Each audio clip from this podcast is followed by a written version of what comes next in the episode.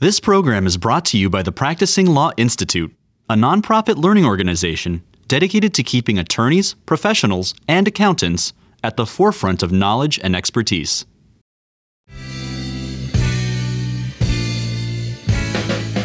Hello, Insecurities listeners. Kurt Wolfe here with a special episode of the Insecurities Podcast. On the last episode, I sat down with CFTC Commissioner Caroline Pham to talk about the CFTC's regulatory and enforcement mandate, the role of CFTC enforcement, and the risk of what she calls examination by enforcement. It was a fascinating discussion, one of my personal favorite episodes, and I encourage you to go back and listen to episode 104 to hear the conversation.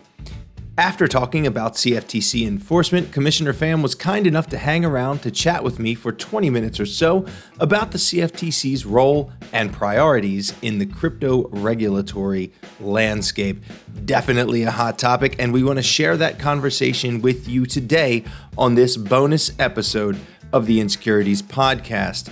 Just as a reminder for all of our listeners, the views Commissioner Pham expresses on the podcast are her own as a commissioner and do not necessarily represent that of the CFTC or any other commissioner. And with that, I hope you enjoy the conversation.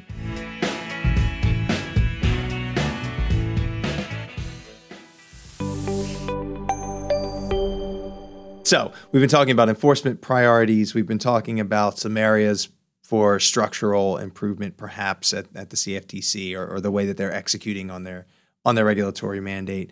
Something that we've danced around a little bit is this idea of of crypto. We've mentioned it in a couple different respects, including you said I think a third of the CFTC's enforcement actions last year were crypto related, whether that's cases that are fraudy or things like failure to register. There's a lot of that in there. So want to hear more from you about where the CFTC fits in the crypto regulatory picture, right? I mean, there's, I think it's fair to say there's some jockeying for position with respect to crypto regulation in DC. And uh, I think some came out of the gates faster than others and, and tried to really get a lot of the space.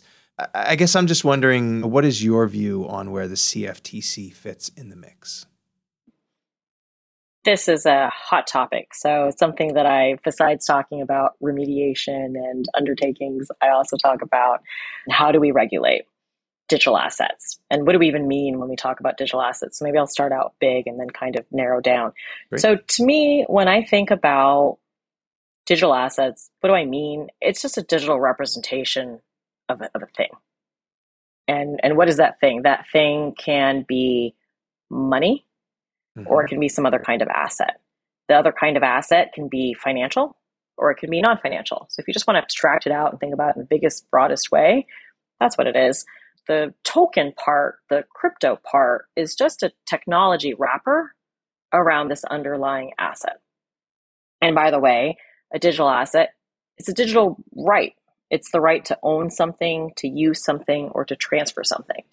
So I think starting with that big picture lens really helps then kind of drilling down because obviously the legal and regulatory frameworks that are going to apply are going to be different if it's a finan- if it's money or a financial asset versus if it's a non-financial asset right. and if it's financial activity versus commercial activity and that's really the dichotomy that i see here is that we need to draw a line in looking at the application of this new blockchain or distributed ledger technology, we need to be able to first start with being like, is this being used for a uh, financial uh, activity or is it being used for some kind of commercial purpose?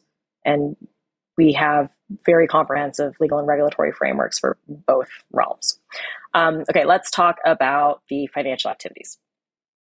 So you have heard the global regulatory community from the FSB all the way down say same activity, same risk, same regulation. Mm-hmm. And fundamentally, that's true. Our laws and regulations that have evolved around banking and markets, it's been for hundreds of years, very hard lessons that have been learned around the way. And we should not allow some kind of what I call shadow banking 3.0 to pop up. We have to bring financial activities within the regulatory perimeter. This is like a no brainer. It's always surprising to me when people think that you can do banking but not be subject to banking regulations. right. Making sense. And it's also funny to me when people keep giving like new names to old things, and it's like No, that's just securities lending or that's repo. Even if you give yeah. it these fancy new names, it's actually what you're talking about. So I think there's a lot of trying to look through the hype and the froth and, and just call something what it is. These are all financial instruments or, or different types of structured products that we've seen in the past. So then in the United States, it's very straightforward. There's an awful lot of the tokens that are out there that are some kind of banking or payment product, and that's going to be subject to the federal banking regulators, the Fed, the OCC, and the FDIC. And we do have a dual banking system in the United States. We recognize we have federal and we also have state. We have state chartered banks. And there's a very complex system around our dual banking system, but it's important to our federalist form of government. And so that's what we have. And so I do fundamentally think that these issues around payment stablecoins, for example, it's going to get worked out through the lens of some kind of like banking or payment regulation. It's going to be consistent with how the US has typically approached this. And it'll be interesting to see if this is something that the FSOC can do through uh, like a systemic designation for payment, clearing, and settlement services, or whether or not it's going to happen through legislation. Okay, what are the other kinds of tokens that are out there? There's a tremendous number of tokens that are out there for some type of capital raising purpose. In the securities bucket, and you're going to be subject to securities laws and regulations. And so, yes, if you are engaging in activity that is for some kind of capital raising, some type of like investment activity, then uh, that the SEC is going to have the oversight of that. There's a lot of the trading activity that is out there that to me looks like some kind of derivative. And so we do have, through Dodd Frank and the other laws that we've talked about in the past, we do have a framework for how we divide up derivatives between the CFTC and the SEC, Dodd Frank being the biggest one. And that gets applied. And lately it's been happening in the courts and kind of on a one off basis. And, and, that's important, right? It's important that we do have judge made law. I think that is a very important check that the federal courts provide over the tendency of administrative agencies to self aggrandize mm-hmm. themselves. So there you have it. Like that's the, and then what's left over in the financial activity space. I'm not sure what's left over in the financial activity space. I think you have, I mean, that's why in the United States we have our banking regulators, we have the SEC, and we have the CFTC. The commercial activities question is actually much more exciting and interesting to me. And I also think that's where being at the CFTC, we might have a unique perspective to bring to it. Because, like I said, we're at the intersection of the real economy and the financial markets. And so when you think about the fact that we are on the path to a digital economy, I mean, we're already in a digital economy, right? We're in a digital economy that's becoming more and more digital, and people are ascribing real value to non tangible things. Kids want to buy things in games more than they want to go to the mall, if we still have malls, and buy something at the mall, right? So I think we need to understand and appreciate that. And all of this discussion around um, Web3 is very exciting. Uh, I have worked on and I've given a speech on the metaverse uh, to um, European policymakers and central bankers and finance ministers, and just the continuing move towards virtual worlds, spending mm. our time in the physical world, obviously, but also having this layer that is digital on top of it. You go to an right. art museum, you're looking at a painting, you scan a QR code. That's adding a digital layer to yeah. your physical experience. That's a version of the metaverse. So there's a lot of other legal and regulatory frameworks that could apply. There's a lot of other regulators that could be implicated in the United States. So the Federal Trade Commission is a really obvious one when you're talking about the internet and this maybe being the next generation internet, maybe we're talking about like the FCC. But you know, look, you're talking about commercial, trade, international, data, privacy, IP, so many other types of laws and regulations that are applicable and and financial regulation is not a panacea for everything. So I am actually quite surprised that when people are using NFTs for purely commercial applications like customer engagement mm-hmm. or ticketing or rewards programs or to do digital twins or to do supply chain or logistics or electronic records or any number of things. Why on earth would we apply a financial regulatory lens to what is clearly commercial activity? Mm-hmm. So I've been very encouraged by some of the recent efforts in the administration to create, I think, a task force under the Department of Commerce to further look at some of these issues. And so I think uh, that's good. I think the more attention we can spend on drawing the line between financial and commercial activity is important. And that's why, as the sponsor of the Global Markets Advisory Committee, which is an independent federal advisory committee that the CFTC has, uh, we've I've directed them. I've asked them to look at through my digital asset markets subcommittee recommendations for the regulation of NFTs and utility tokens. And then otherwise, the other stuff, I just think that's tokenization of real assets. We're just talking mm-hmm. about tokenized financial products, tokenized right. securities, so on. Interesting. So I think, I mean, it sounds like I'm going to try to, to summarize that a little bit, but it sounds like sort of depending on the token or de- depending on the digital asset, depending on the use case, it could fall into different buckets, right? Maybe it's within the CFTC's mandate. Maybe I think you said some uh, probably are squarely within the C- the SEC's mandate, but it could be a, a, a, a banking or a prudential regulator. It could be something else altogether if it's purely sort of commercial use, right?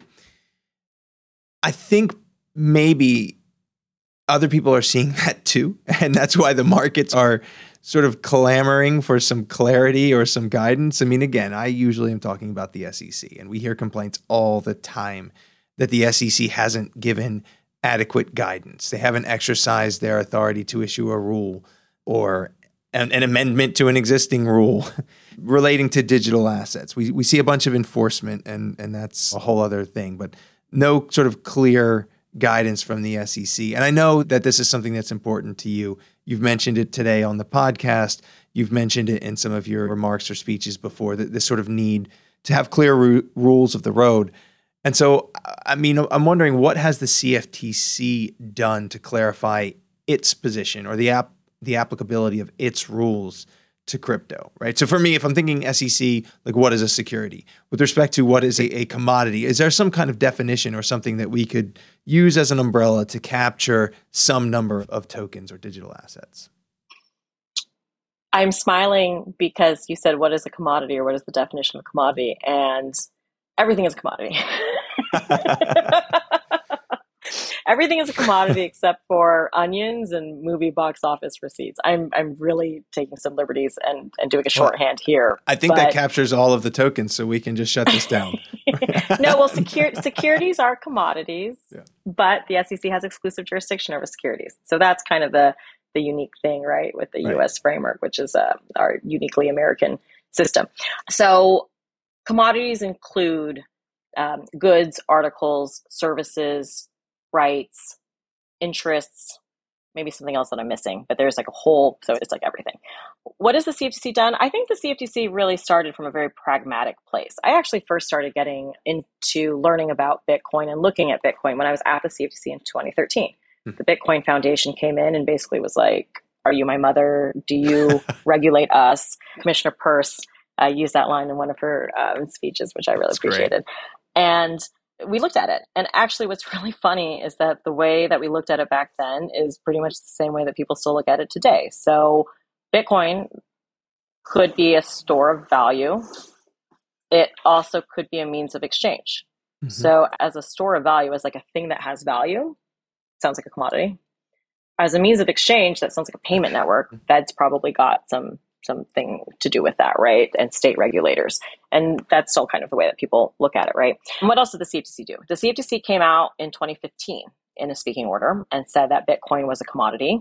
And it's continued to lead the way in assessing and looking at tokens and putting out speaking orders over that. So, Bitcoin, Ether, Litecoin have been listed as commodities in some of our speaking orders. We've also been very active in using our global jurisdiction to go after crypto derivative trading platforms.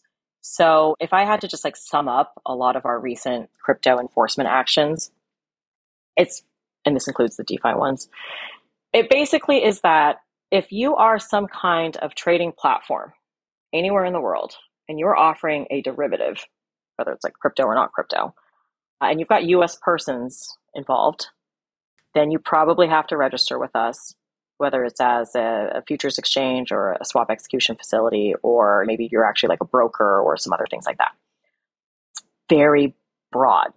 I think people do not realize how broad the CFTC's jurisdiction is again, and that was Dodd Frank, right? People trying to solve the causes of the financial crisis and ensure that we never had such a threat to global financial stability and the global financial system ever again.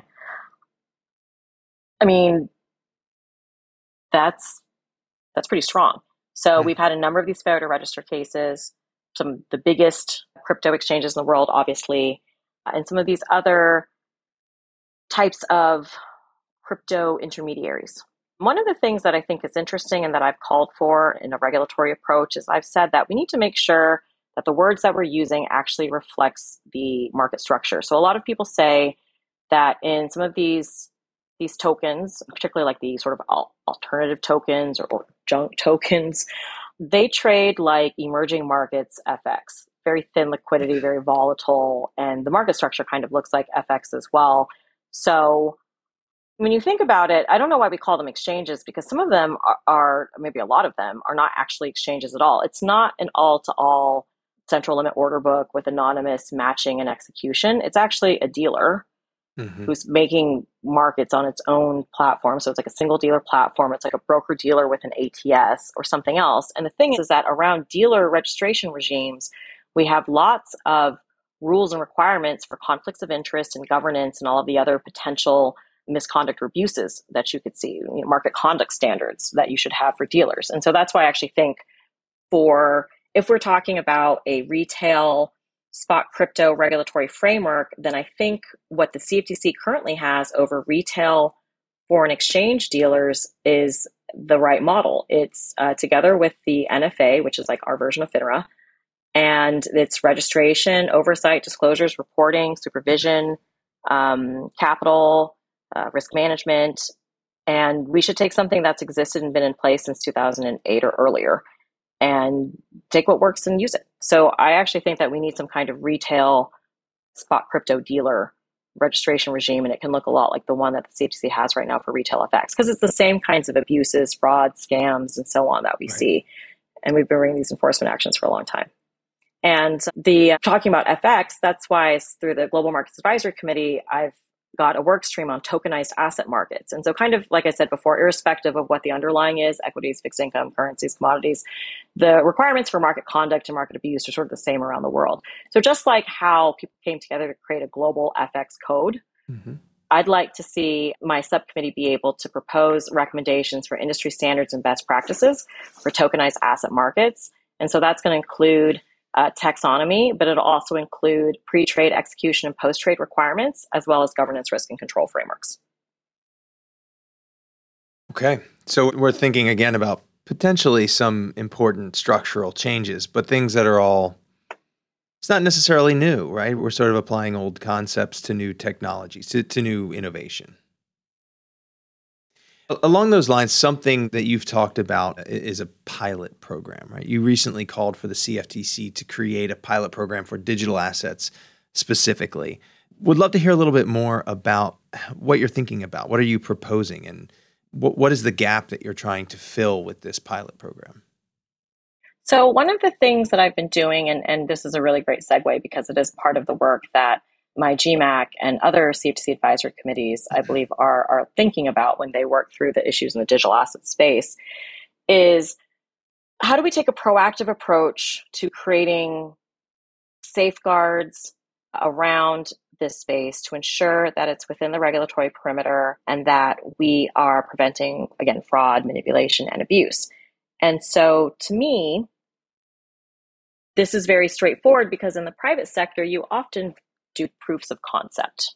You do pilots all the time to try something new and to do it in like a safe space where it's not going to, where you can adequately control it.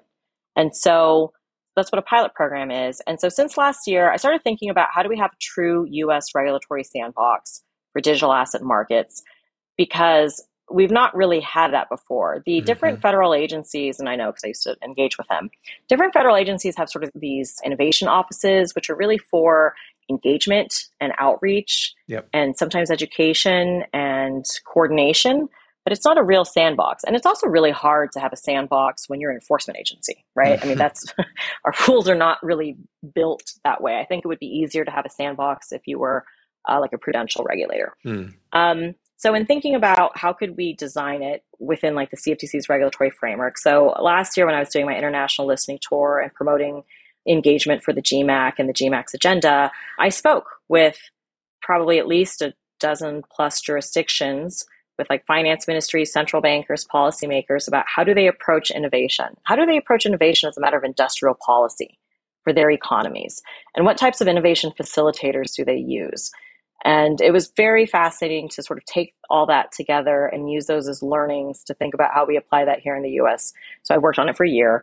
And then I did my speech recently calling for that pilot program. But I also went back and looked at, at our own experience here in the US, both at the CFTC and the SEC. The SEC does pilots a little bit more frequently than the CFTC.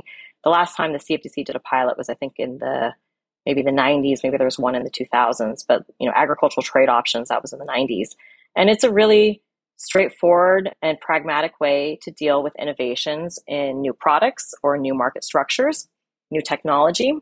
And so that's what it is. It would be time limited.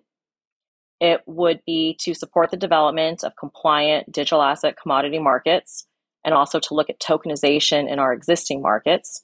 And I think that just the same way we did in the past, you had uh, registration eligibility requirements, you had product terms and product or contract terms, minimum financial resource requirements, risk management requirements, disclosure requirements, uh, reporting requirements. It's all very straightforward. And so for a year or so, you can test it out, you can gather data, and then you can make an informed approach as to whether or not we should adopt this change to a new product or, or change in market structure or a new technology or not.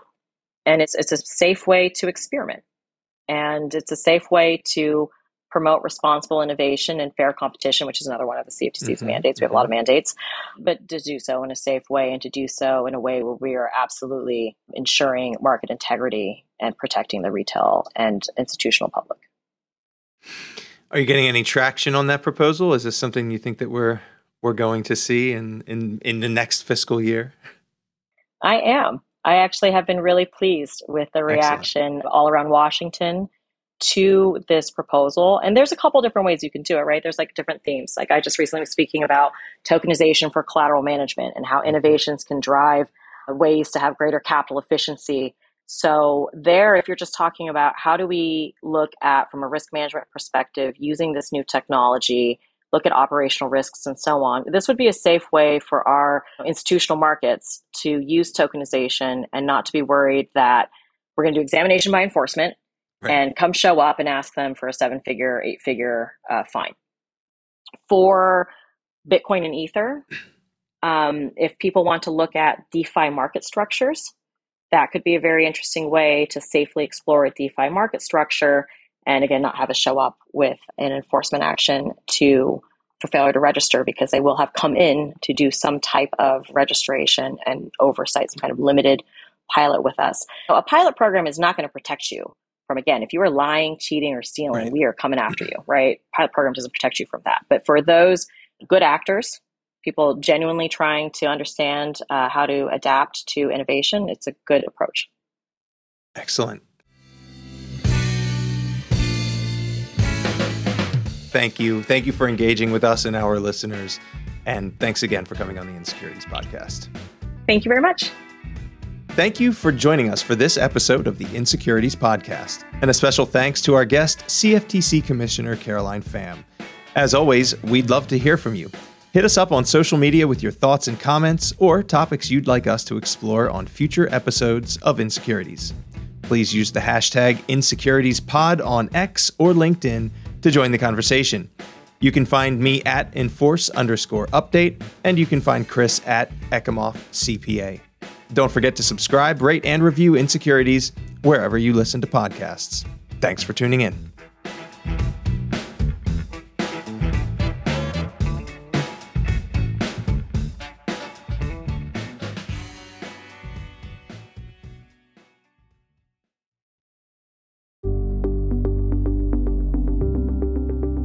Thanks for listening to Insecurities, a podcast from PLI, the Practicing Law Institute.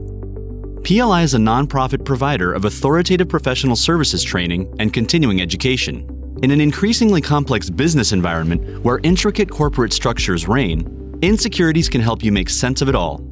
A special thanks goes to the producer of Insecurities, Daniel Pinitz, as well as hosts Chris Ekimoff and Kurt Wolfe. For more information about PLI's SEC Institute or to view hundreds of hours of fresh and relevant on demand programming covering changes within the security sector, visit pli.edu/slash membership and sign up for a privileged membership. These recorded materials are designed for educational purposes only. This podcast does not constitute legal, audit, tax, consulting, business, financial, investment, or other professional advice, and it does not create an attorney client relationship. Please consult a qualified professional advisor before taking any action based on the information herein. Furthermore, the views and opinions expressed in this podcast are solely those of the individual participants. These views are not the views of the hosts or their employers. Users of this podcast may save and use the podcast only for personal or other non commercial educational purposes. No other use, including without limitation, reproduction, retransmission, or editing of this podcast, may be made without the prior written permission from PLI.